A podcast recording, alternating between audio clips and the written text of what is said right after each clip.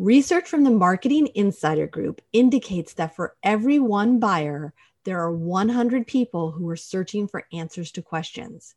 These are the questions that trigger a journey for these 100 people to find the right product or service to solve their struggle.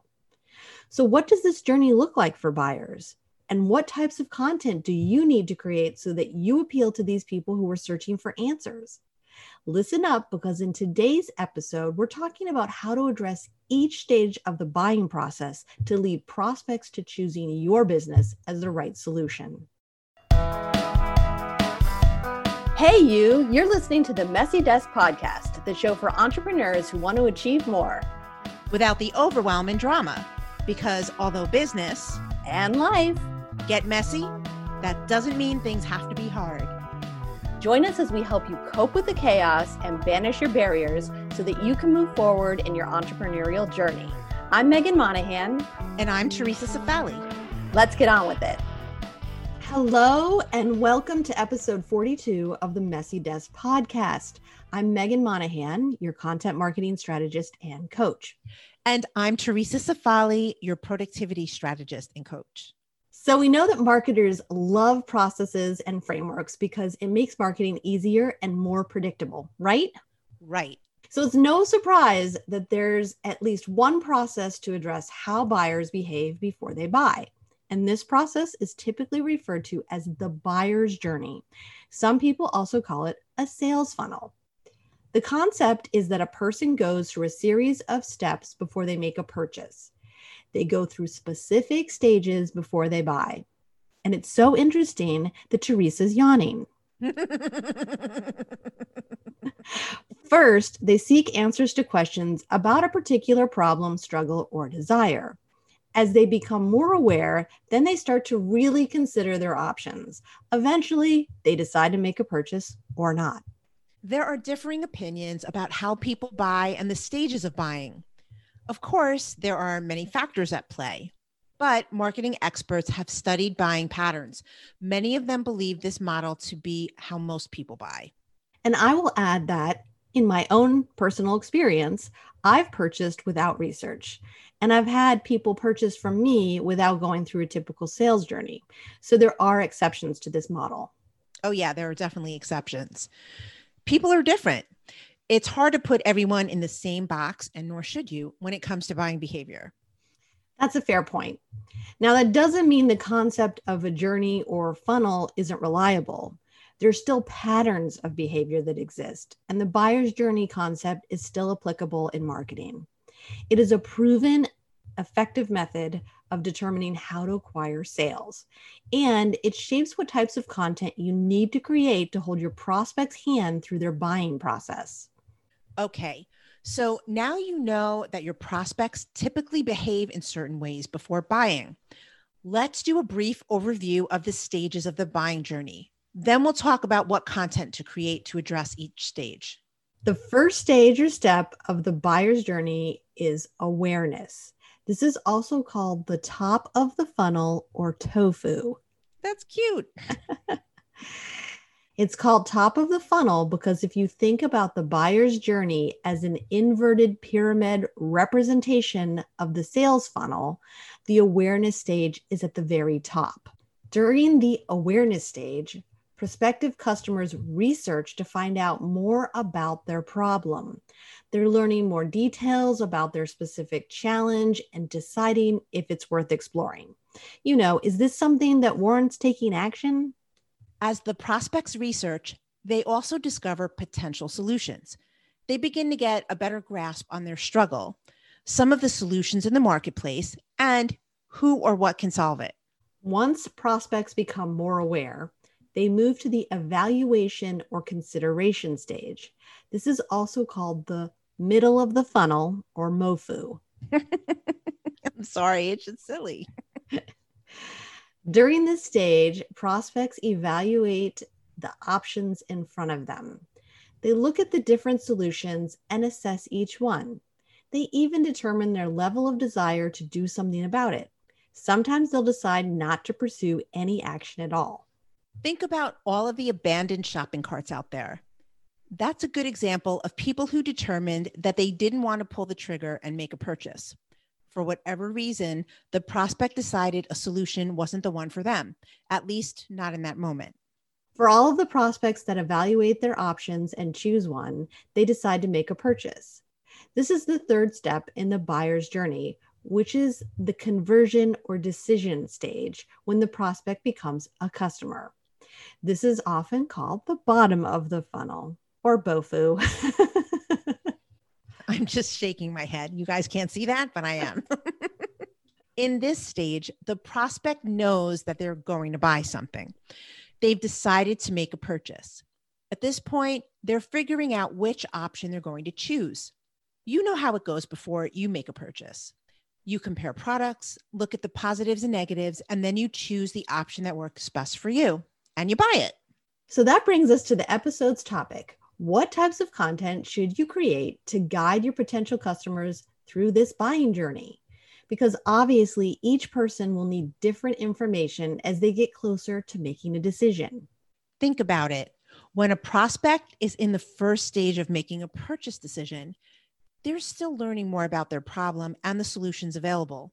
Remember, this is the awareness stage. So the prospect is unaware and looking for answers or for help.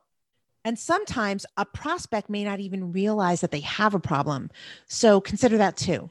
You're probably thinking, how can someone not know that they have an issue? Let me give you a quick example from my personal experience. Last year, I saw an ad for a facial device that removes that peach fuzz from your face. Peach fuzz is what we women call those tiny hairs on our faces. You know, it looks like the fuzz on the skin of a peach. Mm-hmm. now, I have that peach fuzz on my face, and I've often thought about how much better my foundation would go on if it wasn't there. But I didn't recognize my peach fuzz as a struggle for me. Suddenly, this problem was introduced to me, and I became more aware of peach fuzz as a problem and my desire to get rid of it. That's a great example. And you'd be surprised how often people are unaware of their struggle. It definitely happens. In fact, we talked about the oblivious buyer in episode number 24 about the alternatives to the customer avatar. So, anyway, back to creating content. For the awareness stage, it's your job to create entertaining or educational content that attracts prospects. Since they aren't yet super committed to solving a problem or finding a solution, the content must be low barrier and low commitment. Low barrier and low commitment are another way to say that your content doesn't require any hurdles to access. It's public content that doesn't require signing up with an email and address to view. It's content that should also be easy to consume. After all, if someone isn't sure they even care about the topic are they going to devote a lot of time reading a 50 page ebook or taking a five module online course? Probably not. Exactly. Some examples of low barrier, low commitment content are blog posts, podcast episodes, social media posts, and videos, infographics, and even a newsletter.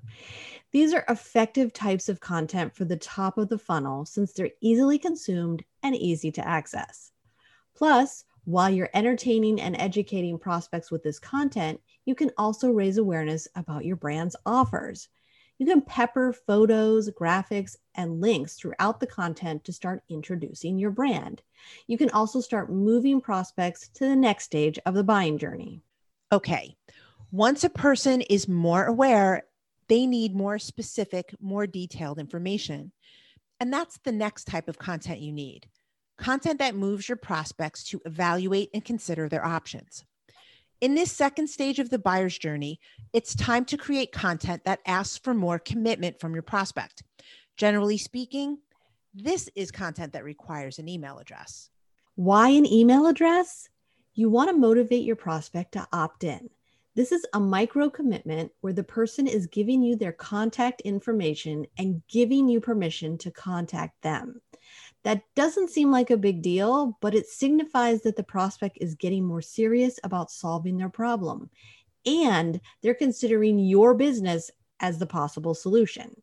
It also means that you can follow up with your prospect. Follow up is totally necessary to move them through the buyer's journey. Content in this category is typically a lead magnet. So, what's a lead magnet? Well, A lead magnet is free content that you exchange for a prospect's email address.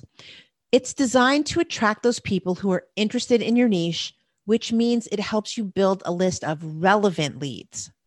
Content that generates leads is super important.